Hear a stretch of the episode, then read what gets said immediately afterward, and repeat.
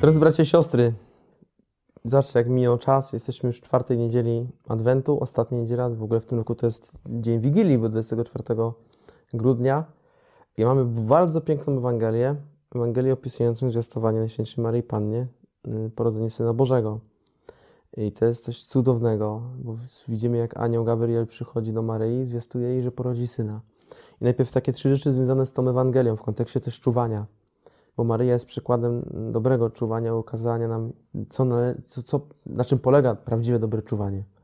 Po pierwsze, zobaczcie, że gdy przychodzi anioł Gabriel do Maryi, ona nie popada jakąś euforię i samo zachwyt. O, jestem cudowna, wybrana, najlepsza. Ale logicznie patrzy, o, mm, przyszedł anioł, pewien strach, pewien niepokój, pewna też pokora ukazująca się w tym, że co do takiej prostej dziewczyny przychodzi anioł. Druga rzecz, która jest taka, to jest racjonalność Maryi. I mówię to bardzo poważnie, bo my nieraz mówimy, że jak jest wiara, to wszystko mogę. Nie, nie patrząc, nie licząc na umysł, nie licząc się z nim. A Maryja, jak dostaje pytanie od anioła, pytanie, stwierdzenie, że to, to i porodzisz syna, no to ona mówi, ale jak to się stanie? Przecież nie znam męża. Patrzy racjonalnie, patrzy rozumowo. W tym znaczeniu, że potrafi korzystać z tego daru, jaki otrzymała od Pan Boga, jakim jest rozum. Może nie tyle racjonalność, co rozumowość Maryi ukazująca, że no dobrze, fajnie, pięknie, wierzę w to, ale powiedz mi, jak to się stanie. Ja nie mówię, dla Boga nie ma nic niemożliwego. Z Ducha Świętego pocznie się to, co, jest w Tobie, i będzie w Tobie. I, twa, I na dowód tego mówię Ci, że Twoja krewna Elżbieta, która była niepłodna, stała się brzemienną. Zaspa- i, I też to, i, sześć, i, i jest w szóstym miesiącu ta, która uchodzi za niepłodną. Wtedy co mówi Maryja w tym kontekście, to ja służebnica pańska, nim się stanie według słowa Twego. I kolejna rzecz bardzo ciekawa, to jest czas. Yy, Druga to jest oczywiście kontakt ze Słowem Bożym w postaci słowa, które daje do Maryi anioł. A trzecie to jest czas. No Maryja od zwiastowania do narodzenia miała jeszcze 9 miesięcy.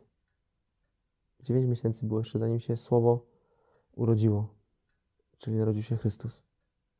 I to są takie trzy bardzo ważne punkty dla nas pokora, kontakt z Bogiem przez Słowo i czas, żeby to Słowo w nas pracowało. I teraz przechodzimy do, do ostatniego punktu naszych rekolekcji adwentowych, to jest trwanie. No bo pięknie jest, jak się poznamy, nawrócimy w spowiedzi i co teraz zrobić, żeby w tym nawróceniu jak najdłużej trwać. Już zacząłem mówić ostatnio o zadośćuczynieniu, ale poza zadośćuczynieniem, czyli wypełnieniem tego, co na przykład zniszczyłem, taka prosta zasada, okradłem, to powinien oddać to, co ukradłem, jest jeszcze coś takiego, co nam podpowiada natura. Bo gdy spojrzymy na naturę i myślimy o trwaniu, to natura, żeby przetrwać, co robi? Rozmnaża się. Jeżeli by tylko trwała w tym, co jest, czy roślina, czy zwierzę, to by się skończyła na tym zwierzęciu, czy na tej roślinie. Natura się rozmnaża.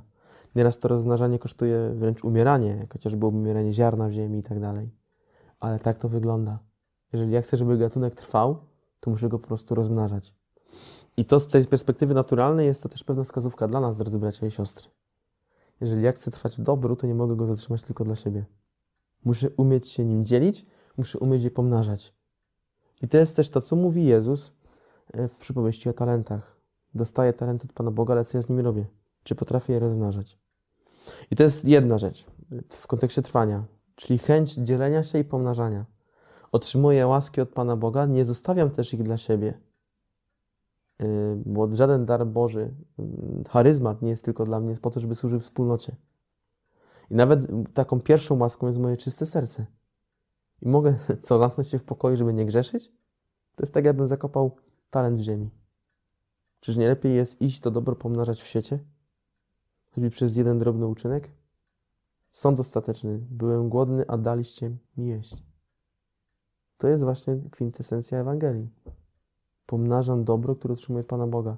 Staję się narzędziem do tego dobra, nie zatrzymując go sobie jako magazyn, ale jako ten, który jest ich, jego przekaźnikiem. I to jest bardzo fajne i tego Wam życzę. I teraz podstawą tego jest przede wszystkim czyste serce.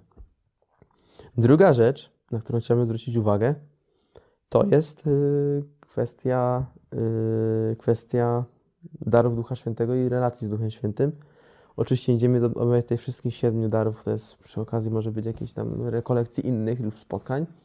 Natomiast chciałbym się skupić na darze radości.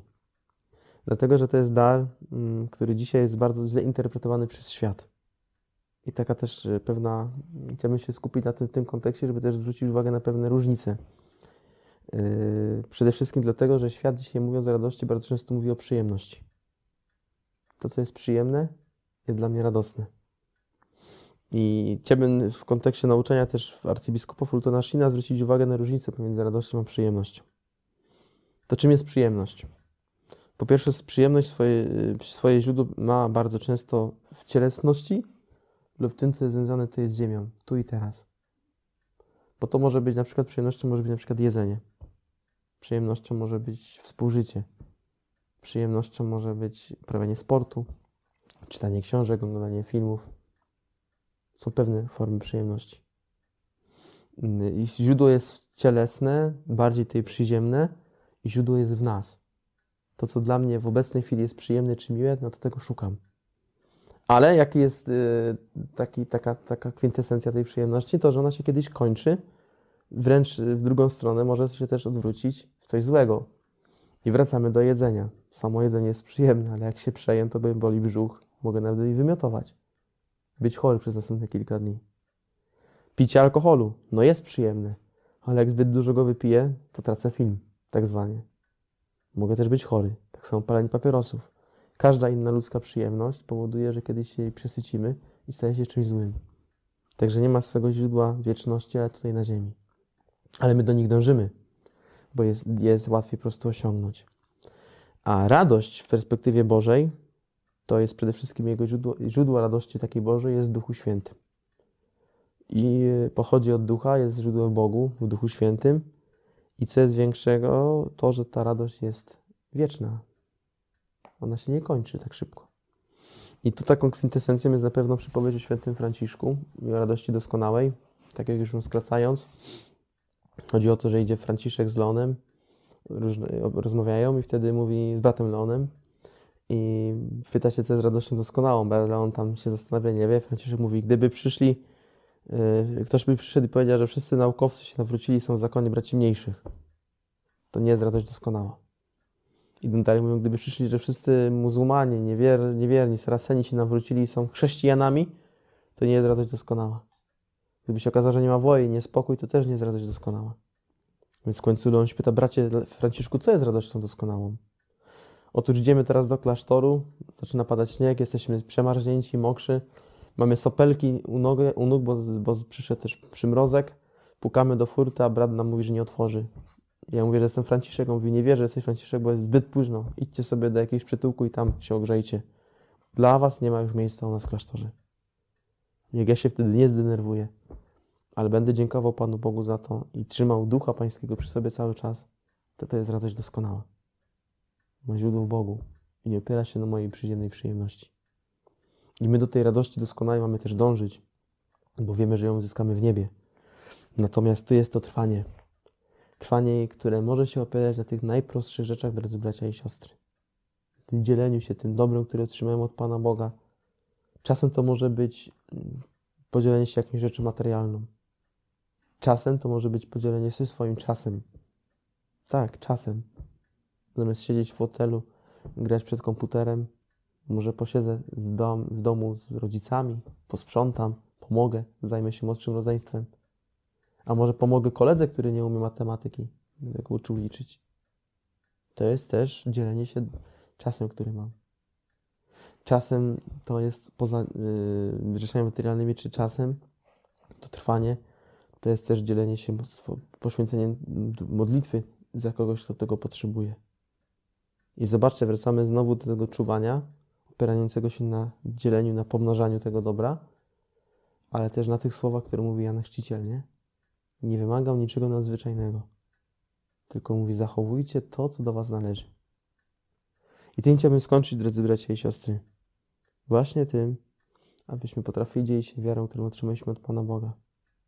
Potrafili się dzielić chociażby prostym uśmiechem, i abyśmy jako chrześcijanie nie wstydzili się tego, że jesteśmy chrześcijanami, cieszyli się tym faktem, przez radość swojego życia, przez napełnienie Duchem Świętym, który bazuje na czystym sercu, potrafili dziękować za wszystko, co od Boga otrzymujemy i co więcej dzielić się tym, co mamy. Bo to jest piękne. I w ten sposób zakończymy to, co jest związane z naszym Adwentem. adwenty naszego życia z tym czuwaniem, poznawaniem siebie, oczyszczaniem siebie, działaniem w tym kontekście i pomnażaniem tego dobra, które od Boga otrzymuję. Pokój dobra.